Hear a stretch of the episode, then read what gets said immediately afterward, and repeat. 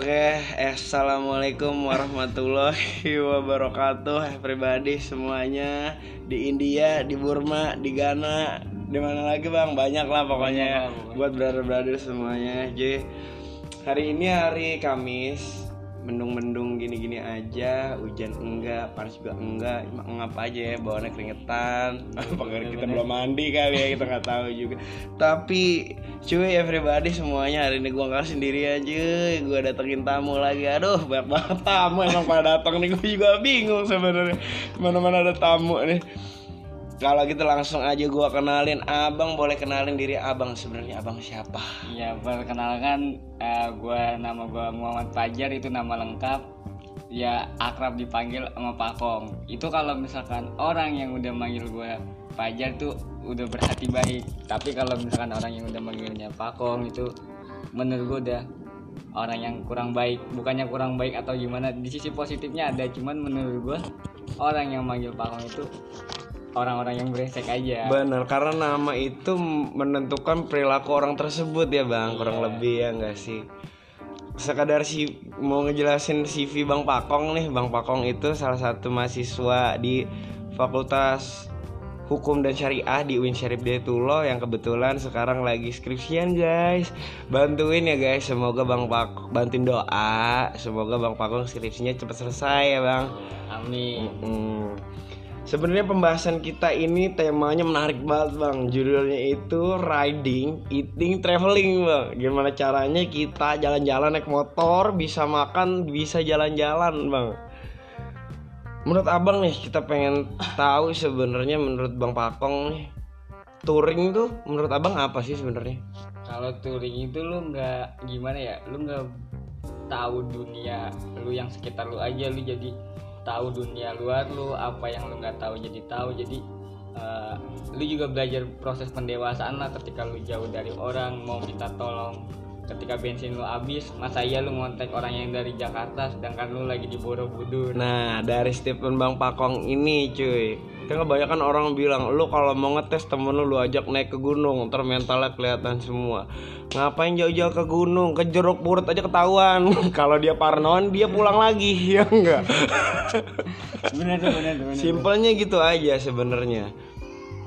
Jadi lebih ke Bagaimana Bukan bagaimana cara lu buat Bertahan hidup bang ya. Tapi bagaimana buat cara lu melangsungkan hidup. Bener-bener. Gimana caranya sih lu nyambung hidup sebab gimana ya? Kalau misalkan uh, lu ber- belajar untuk bertahan hidup katanya lu kalau mau tahu temen lu lu harus naik gunung bertahan hidup. Gimana caranya temen lu solid sabar. Menurut gua nggak cuma di gunung aja. Sebab gimana ya? Kalau lu tuh di gunung lu hanya bertahan hidup ya lu udah hidup lu bingung nih mau ngapain. Gua udah hidup. benar, sebab benar, benar. kalau apa yang gue jalanin kebetulan juga gue syukurnya gue eh, jalan juga pakai motor Vespa. Itu motor tahun 80-an Benar, Ya, benar. mungkin kalau misalkan dibilang sama orang-orang apa namanya nyampe atau enggak sih? Ah belum nyampe juga udah mogok duluan ya itulah di situ lu ngetes kesabaran lu nya gimana? Benar proses pendewasaan. Eh, apa? Gue itu jalan cuman menghabiskan waktu eh, 40 hari sekitar 40 harian. 40 hari berarti sebulan lebih bang ya? Iya sebulan lebih lah. Itu gue itu jalan berdua sama temen gue jadi gue jalan sebelum jalan emang gue udah persiapan lah segala uang spare part motor tapi se persiapan persiapannya namanya manusia kan ada aja yang lupa. Nah dalam segala kemungkinan baik cuy pasti ada kemungkinan buruk biar itu cuma satu persen ya enggak? Kemungkinan buruk itu tetap harus kita presentasikan. Masa lu ngomongin yang baik-baik doang yang buruk yang gak lo omongin ya enggak Yes, sih? pasti pasti. Emang tujuan awal lu mau seneng-seneng karena lu mau jalan-jalan ya enggak? Cuman pahitnya tetap harus lu pikirin kalau gue sih untuk pahitnya itu gimana ya? Kalau gue sebelum jalan itu emang ada apa gunanya temen itu untuk disusahin. Tapi kalau gue itu mikir kalau misalkan gue jalan ah gue mau jalan ah tenang aja kalau gue susah juga gue bakalan ada temen. Lu jangan mikir kayak gitu sebab lu udah tahu hal itu hal bodoh jadi jangan lu terusin. Utamain ya lu persiapin dulu. Ah kalau misalkan gue jalan budget segini cukup kok tapi kalau misalkan apa apa gue juga nggak perlu khawatir jadi tuh lu jangan mengharapkan kalau temen lu itu bakal ngebantu jangan kayak gitu dulu sih bener bener bener kalau itu sebab kalau itu tuh udah hal bodoh lu tahu hal bodoh tetap lu lakuin lakuin bener bang sama gue gedek banget bang sama orang-orang yang Jan, gue mau ke sini nih, bagi kontak orang sini dong. Lo nyampe aja belum, lo udah minta kontak. Iya. Emang lo kata ngedapetin kontak itu gampang gue. jadi gue gue jalan sekiraan itu 40 hari gue jalan tuh gue dua hari aja untuk nyampe gue jujur kagak tahu jalan sama sekali untuk jalan ke sana sebab gue juga ini ini jalan pertama gue yang paling jauh dan gua- Abang finish finish abang di mana bang nih di trip ini nih finish abang di pokoknya tujuh. tujuan emang udah dari Jakarta tuh pengen berangkat ujungnya ke mana bang? Ujungnya itu sebenarnya sampai Lombok aja cuman gue di nggak cuman di Lombok jadi gue muter-muter Lombok. Gue sempat ditanya sama dia sama warga sana mas eh, mas mau ke mana? Dan gue ditanya itu gue lagi tromol ban Vespa gue itu jebol. Wah trouble guys mengerikan. gue gue travel itu di Pantai Pandawa. Dan lu kalau kalau ke Pantai Pandawa itu lu usahain itu lu dari pagi dan sore itu udah cabut. Sebab kenapa? Kalau udah jam 6 itu udah bertebaran lah sajen-sajennya di daerah Pandawa. Nah gue jebol di daerah Pandawa. Jujur gue mau kesan mau jalan takut makin jebol dan gue nggak tahu siapa-siapa di sana. Ya udah akhirnya gue stuck gue diem. Oh jadi Raisa banget ya bang? Serba salah Iya, abang pokoknya ya. gue udah serba salah banget. Mm-mm. akhirnya gue sempet di, dikasih kontak sama senior gue main Vespa di kampus UIN nah gue dan itu juga gue pengalaman gue sih gue jadi baru jalan baru kali itu aja diunjukin makanya mata angin Arah mata angin bang. Kalau gue waktu itu di Flores bang, gue nanya jalan, gue di, diunjukinnya pakai rasi bintang bang. Itu lebih random lagi bang. Gue disuruh ngikutin bintang.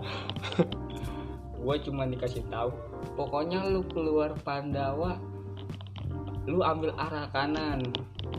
Arah kanan lu lurus sampai ketemu lampu merah lu ambil arah utara sedangkan gue buta banget cuy. Nggak pakai kompas nggak pakai apa. Nah, ya udahlah akhirnya gue jalan set. Dan akhirnya gue ketemu udah tuh sama itu orang. Di sini kesimpulannya guys, nggak selamanya gadget tuh bisa nolong lu keluar dari sebuah kesusahan, nggak bisa nolong lu dari sebuah kenyasaran. Tetap lu harus peka baca tanda-tanda ya nggak sih? Karena semua yang dibuat tuh nggak mungkin lah nggak ada manfaatnya, nggak ada gunanya ya nggak sih? Karena segala ciptaan tuh nggak ada yang sia-sia ya nggak. Berek pun itu cuma arah mata angin ya nggak. itu juga gue kenapa gue pede-pede aja ngikutin arah matangin karena gue yang tadi gue bilang dari awal gue nggak tahu jalan sama sekali jadi gue bisa nyampe sana gue perjalanan gue dari halte UIN tercinta tuh Ciputat Halte UIN tercinta bang, rumah Ya kita kan? bersama, garda terdepan di Iya. UIN kebetulan. Nah pas udah kayak gitu gue jalan, gue nggak tahu sama sekali jalan. Gue sama partner gue cuman bilang, lu tahu arah ke Bekasi kan? Tahu bang. Yaudah akhirnya gue jalan deh tuh. Gue jalan ke arah Bekasi. Dari Bekasi tuh gue abisin Pantura sampai gue dua hari itu gue gimana sih ya namanya kita jalan adalah rasa ngeluhnya capek tapi lu capek belum ada hasil nih gue jalan itu dua hari ngabisin Pantura gue sempet bilang sama partner gue namanya Tunggir itu gue bilang Tunggir emang kita bisa bilang Bang S Aka Tunggir. Iya. gue bilang tuh eh Gir, ini kita udah dua hari perjalanan nggak ketemu pantai nggak ketemu gunung ini kita ke Parung apa ke mana Emang ya? sekadar sekedar knowledge buat kalian guys, Pantura itu cuma jalan jalan panjang tak berujung guys, sumpah. pokoknya itu cuman ibaratnya tuh lurus saya udah udah kayak alif dah pokoknya tuh. Kayak alip lempeng banget Iya. udah.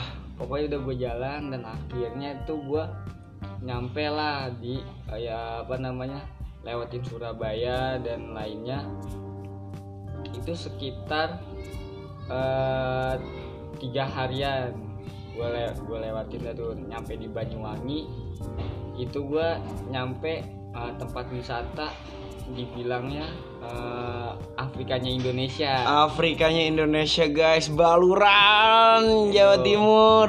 itu sih nama sebenarnya nama tempatnya itu inian apa Savana Bekol Savana Bekol. tuh gue pas eh, nyampe sana gue masuk kebetulan gue masuk itu pagi. Dan emang orang sana bilang mas kalau mau ke savana bekol lu datang pagi jam 7 terus gue bilang kenapa? Ngapain pagi-pagi banget? Kayak orang masuk sekolah yang kayak jam 7 pagi lu mau holiday apa mau ngapain? Iya.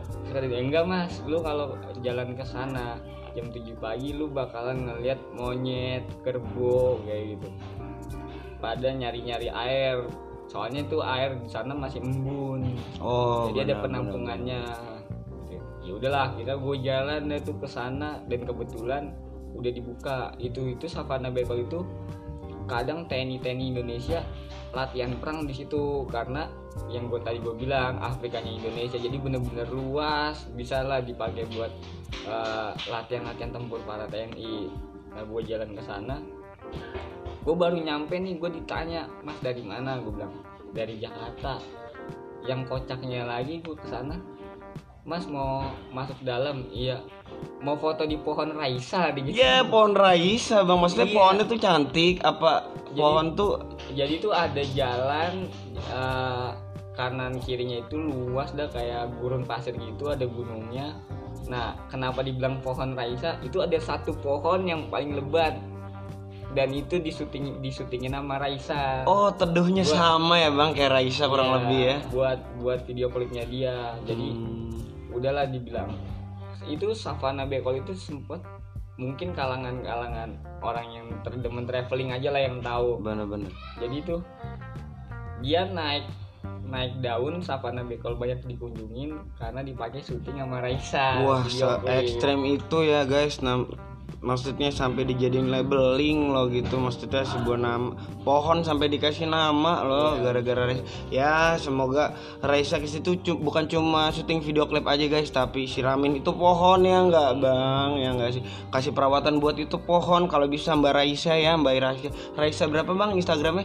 Raisa at Raisa pokoknya itulah Ah, Raisa. 14045 McD guys itu kan terlepas dari itu bang sebenarnya nih ada kisah kocak nih pas bang Pakong nyampe di Gili Terawangan guys. Nah, iya tuh. Di sama-sama reggae bar itu dia diusir gara-gara dia sama Tunggir itu diindikasi bawa bom panci. Kita mau tahu bang sebenarnya detailnya itu kayak apa sih? Iya jadi tuh gue awalnya itu gue masuk di Terawangan. Ya lu murah lah kalau pengen. Gue juga awalnya karena gue nggak tahu gue kira tuh lu kalau pengen traveling di di Terawangan itu mahal. Ternyata lu nyebrang itu dari sana dari Lombok cuman sekitar 14.000 ribu. Oh itu dari Pelabuhan Bangsal ya? Iya. Pelabuhan Bangsal masuk ke Gili Terawangan ya itu tuh ada tiga gili. Jadi gili air gili meno gili terawangan sebelumnya gue ditanya ada tuh sama mas-masnya mas saya mau ke gili yang paling cakep. Cuman gue ditanya sama, sama penjaganya emang mas tujuannya apa? Tujuannya saya saya pengen liburan mas. Saya pengen party party padahal gue nggak punya duit cuman gue beragam punya duit aja ya enggak Eh, siasat si miskin bang. Iyalah, siasat si miskin. gitu. Emang yang bagus yang mana mas? Lu ada tiga tujuan nih. Gili air, gili meno, sama gili terawangan. Kalau lu mau foto-foto, ya lu di gili air. Iya. Kalau lu mau honeymoon, ya di gili meno Di sana tenang Cuman kalau lu pengen hura-hura, yaudah lu ke gili terawangan Ya, eh, karena di Gili Terawangan guys nggak ada polusi tapi udah ada polisi ya. Dulu sih 2015 gua ke situ dari 3700 sekian MDPL dari Gunung Rinjani turun ke Gili Terawangan sih masih freedom cuman ya nggak se-freedom dulu lah. Ya emang di sana isinya orang-orang nggak beradab dikumpulin jadi satu ya gitulah jadinya. Iya. Cuman magicnya di sana Islamnya tuh kental ya bang ya. Iya kalau di Lombok itu kan pulau seribu masjid jadi makanya kental cuman tuh ada emang dikhususin tuh jadi tuh dulu itu Lombok itu mati jadi kenapa sekarang udah mulai rame kayak turis-turis pada pengen ke Lombok ya emang di satu pulau itu disediain buat happy happynya aja dah orang-orang yang bule pengen berjemur segala macam tapi dia pengen bawa adatnya dia kayak minum minuman sembarangan itu disediain di Gili Terawangan Hmm. kenapa Gili Meno Gili Air Gili Terawangan yang paling hype abis gili terawangan Iya. ya karena kebebasan adanya di sana disediain Bener bener bener. tapi lu juga harus ke gili air sama ke gili meno khususnya yang mau honeymoon. Gili Meno tuh kita pernah bang. Kita snorkeling di situ bareng penyu bang. Wah itu salah satu kesempatan yang nggak bisa kita dapat di tempat lain sih. Maksud gue itu salah satu momen menyenangkan lah dalam hidup gue juga. Itu juga gue sebelum masuk gue juga bingung tuh. Gue di sana cuman megang duit 300 ribu. Itu gue pure pas 300 ribu. Nah pas udah kayak gitu gue sama temen gue karena gue perjalanan dari Jakarta cuman bawa baju salin cuman lima pasang. Ya udahlah nah kadarnya kotor. Cuman gue nggak mau kalah juga nih sama bule-bule. Iyalah Karena- terus kan dia yang datang kemari bang. Iyalah, kita kan- jangan sampai kita yang kelihatan tamu ya enggak? Ya udahlah gua akhirnya gua pura-pura keren aja lah. Akhirnya gua pakai celana 3 per 4 lepis gua. Oh, pakai pakai apa namanya? Pakai baju cuman bong aja walaupun ya badan gak gemuk sispek sispek amat. Jangki Apa- abis guys. Kita Pokoknya- pengetahuan bang Pakong nih badannya jangki lah. abis guys. Kalau lo tahu Sid Vicious vokalisnya Sex Pistol nah badannya kayak bang Pakong lah. Nah udah gitu juga gue jalan. Pas gue jalan gue bilang keren gue setelan backpacker lah. Karena gue lagi touring ya kan. Tas gue lumayan gede gue sempet bingung tuh dirin tenda kali ya buat nanti apa gue tidur. Karena gue minim budget kan gue bilang cuma tiga ribu. Pas gue pengen jadiin tenda gue sempet diusir ya cuy. iyalah itu kan tempat wisata bang. Abang nggak ngormatin orang di situ kalau abang dirin tenda. Gue ditegur sama dia mas ngapain mas? Bangun tenda. Di sini tempat inian tempat wisata. Villa ada apartemen ada indekos ada. Ya udahlah akhirnya gue tutup lagi tenda gue di situ pun gue kebingungan tuh nah itu sih yang gue ambil. Apa bedanya lu naik gunung sama uh, touring yang gue jalan ini? Kalau lu itu di gunung ya lu gimana caranya bertahan hidup? Kalau lu udah bertahan hidup ya lu menang. Benar benar cuman kalau misalkan lu lagi touring atau gimana ya lu nggak sekedar bertahan hidup tapi lu menyambung hidup. Gimana caranya lu hidup tapi bisa berketerusan dan menghasilkan. Melangsungkan hidup yang lebih hidup ya lebih tepatnya tapi kan kita tanya tadi bang masalah bom panci bang yang sebenarnya kita tanya tuh abang ke mana-mana bahas ya bang. Iya, itu sih itu kan gue masih sore lah. Ah, ah, nah sore. karena kan ramenya kan malam jadi gue masuk barnya malam bang. Iya bar masuk bar dari sore apa belum buka bang Iya. barnya tuh. Nah pas gue sama-sama reggae bar bang ya iya berarti? pokoknya karena Ah. identitas banget gue jadinya sama-sama reggae bar. Sama-sama reggae bar.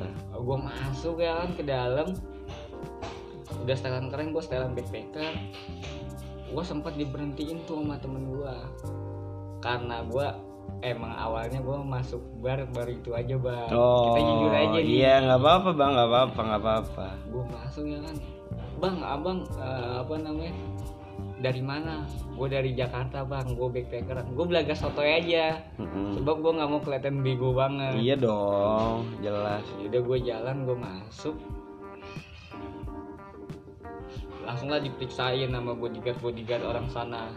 Tapi gue so strong aja so berani. Sebab gue pas udah masuk udah belaga celeng. Sebab Iya, karena dia karena dia nggak ada duitnya guys, jadi dia harus ada PD-nya, ya nggak sih bang?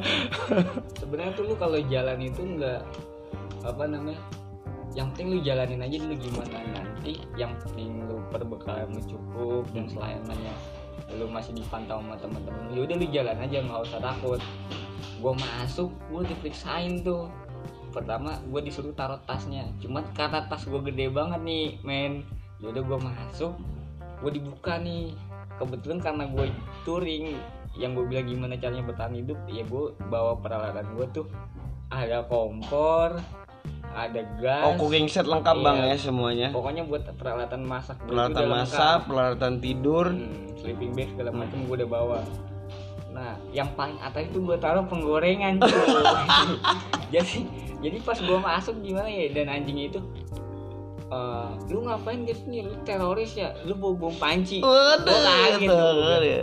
dan tapi gue juga nggak mau gentar juga gue nggak mau kalah juga. Karena tuh kalau lu di jalanan kadang siapa yang gentak duluan lu yang menang. Bener banget, bener ya banget. udah akhirnya gue gue jalan gue tetap masuk ya kan. Pokoknya gue dengan modal di tiga ribu gue masuk aja dah tuh gue masuk setelah gue digentak kayak gitu gue bilang ya udah mas saya mau nitip aja saya punya duit nih Gua gitu nih mas 300 ribu ah, ini sama ATM saya gitu. kalau nggak percaya gesek aja gue sih ngomong kayak gitu cuma gertak doang Iya benar emang gak ada duitnya Nggak bang ada ya duitnya. Itu Duit abang tinggal 300 aja Iya, emang itu tuh kan. cuman apa namanya ATM gue cuman jaga-jaga kalau gue udah buntu minta tolong ke siapa ya gue minta kirimin sama kakak gue di rumah Bener cuy, benang merahnya kalau lu nggak punya ilmunya, yang penting lu punya PD-nya. Mm-mm. Kalau lu nggak punya PD-nya ya lu harus siapin duit lu yang banyak biar lu pede. Iya gitu. enggak. Nah pas udah gitu karena gue masuk berdua, gue mikir dong, wah duit gue tiga ribu nih kalau gue beli bir, sedangkan di tempat wisata apalagi lombok pasti mahal-mahal dong sebab apa namanya pas gue masuk aja udah eh, duit aja udah sembarangan. Udah Oh, lu iya, udah nggak berasa Keluarnya nggak kelihatan lah ya. ya udah kita gue masuk. Gue bilang tuh sama temen gue tuh gir gir lu naik aja ke atas. Lu pesen table Hmm. dengan soto dan depan bodyguard kenapa gue kayak gitu karena kalau gue bilangnya pelan-pelan kayak orang bingung gue ketahuan gak punya duitnya dong Abang songong banget abang kalau dipikir-pikir ya udah Iya. baru pertama kali ke bar gayanya pengen langsung open table cuy. Sanggup lu gue gituin lah ya kan. Akhirnya ya udahlah teman gue itu naik ke atas gue bilang lu mau apaan? Mau mata Smirnoff atau apa? Gituin lah. Akhirnya ya udah gue jalan entah. Nah kebetulan gue sempat salah juga tuh. Gue berdiri tuh di botol-botol yang mahal. Oh. Gue bawa aja di botol-botol yang mahal akhirnya gue geser gue pesen aja tuh bir bintang cuma satu bang buat berdua tuh ya iya buat berdua Yang half apa yang kecil? yang, gede large, sih, yang large ya. biar nggak kelihatan banget itu Hmm. itu gue di sana beli sekitaran 130.000 ribu bang Satu botol. iya sebenarnya gue beli juga sayang sayang sih Iya, cuman kan buat itu menun- buat menunjang abang di sana juga ya nggak sih? Iya, maksudnya yang penting orang di Jakarta ngeliat gue senang aja lah Nah, itu. gue gak mau nampilin kesusahan gue bukan Nah, sebenarnya ini ini salah satu hal yang harus kita hindari, guys, kalau traveling buat masih ada di otak lo buat panjat sosial, buat biar teman-teman lo yang di teman-teman Maya ngelihat lo enak-enak aja. Sebenarnya itu harus lo hilangin. iya Karena kalau kita jujur ngejalanin kehidupan, insya Allah kita banyak senyum kok, ya nggak sih?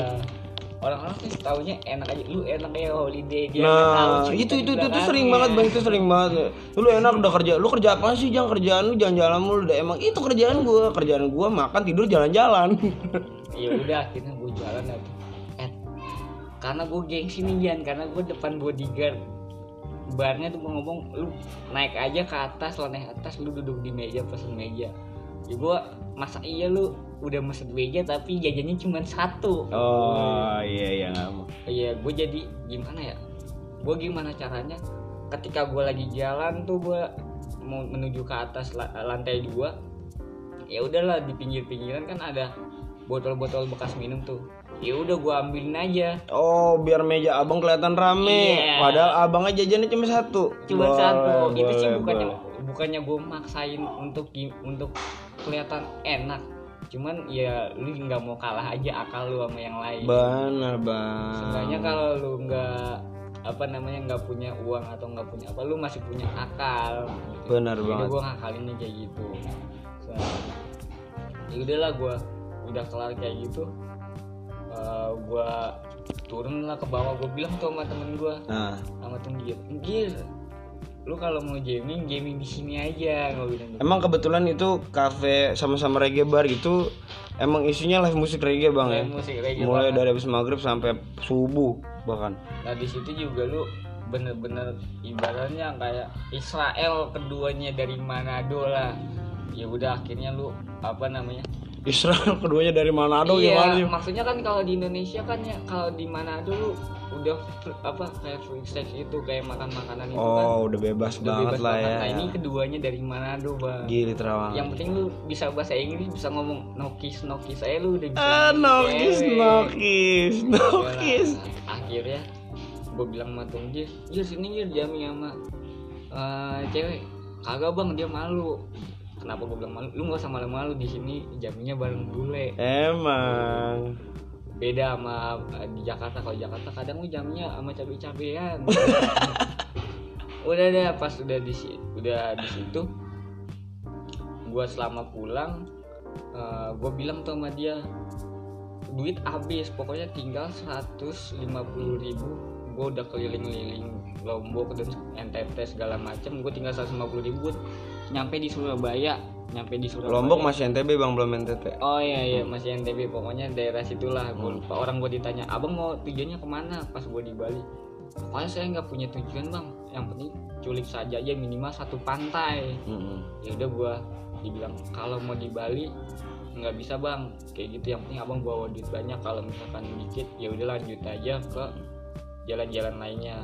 Makanya itu udah tuh gue di sana udah muter-muter gue pulang nyampe di Surabaya tinggal 150.000 ribu.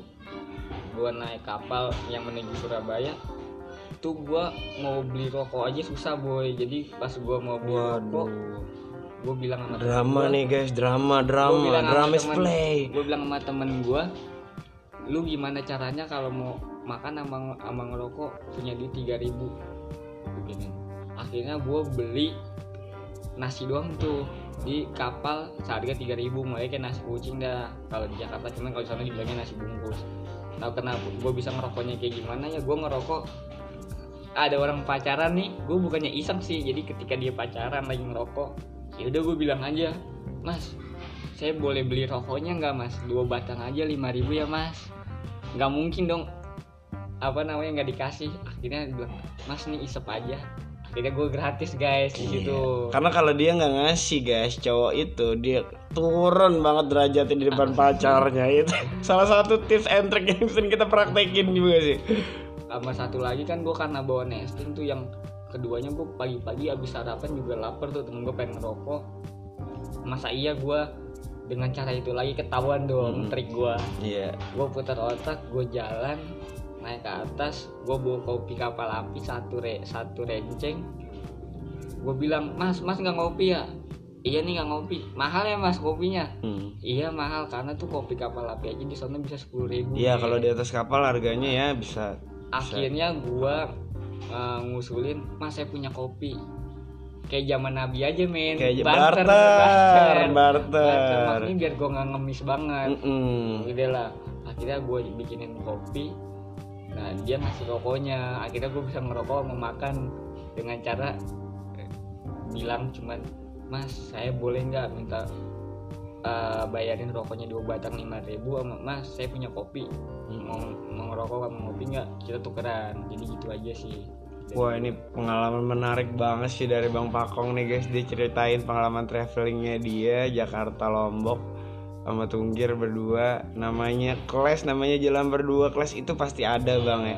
Namanya berantem berantem dikit itu pasti Ada ada, pasti tapi gimana caranya? Karena kita berangkat bareng kita harus pulang bareng ya nggak sih? Dan jangan lupa guys praktek praktekin yang diajarin Rasul sunahnya itu jalan pulang sama jalan berangkat itu harus beda. Ya enggak sih? Sama satu lagi simpelnya gini guys bukan bagaimana cara kita ber- bertahan hidup. Karena bertahan hidup itu bisa dilakukan semua makhluk yang diciptain Tuhan. Sebab lu lahir aja udah hidup. Lahir aja udah hidup. Lahir aja udah hidup. Tapi bukan bicara masalah bertahan hidup. Lebih dalam dari konteks itu kita bagaimana setelah kita bertahan kita dapat memasukkan hidup kita bang. Kebetulan kita ngomong udah hampir setengah jam bang. Kita udah aus juga nih tenggorokan. Teh kita diminum dulu bang. Seruput dulu Terima kasih banget Bang, Bang Pakong udah mau sharing-sharing nih di podcast Rockcast kalau gitu segini dulu aja nanti kalau kebanyakan lu pusing kalau lu pusing lu nggak mau dengerin gua lagi. Intinya kalau lu nggak mau dengerin gua lagi itu derita lu bukan derita gua. Yang penting gua udah bacot. Iyalah. Makasih banyak bang Pakong udah mau nemenin kita cuap-cuap di sini kurang lebihnya mohon maaf everybody.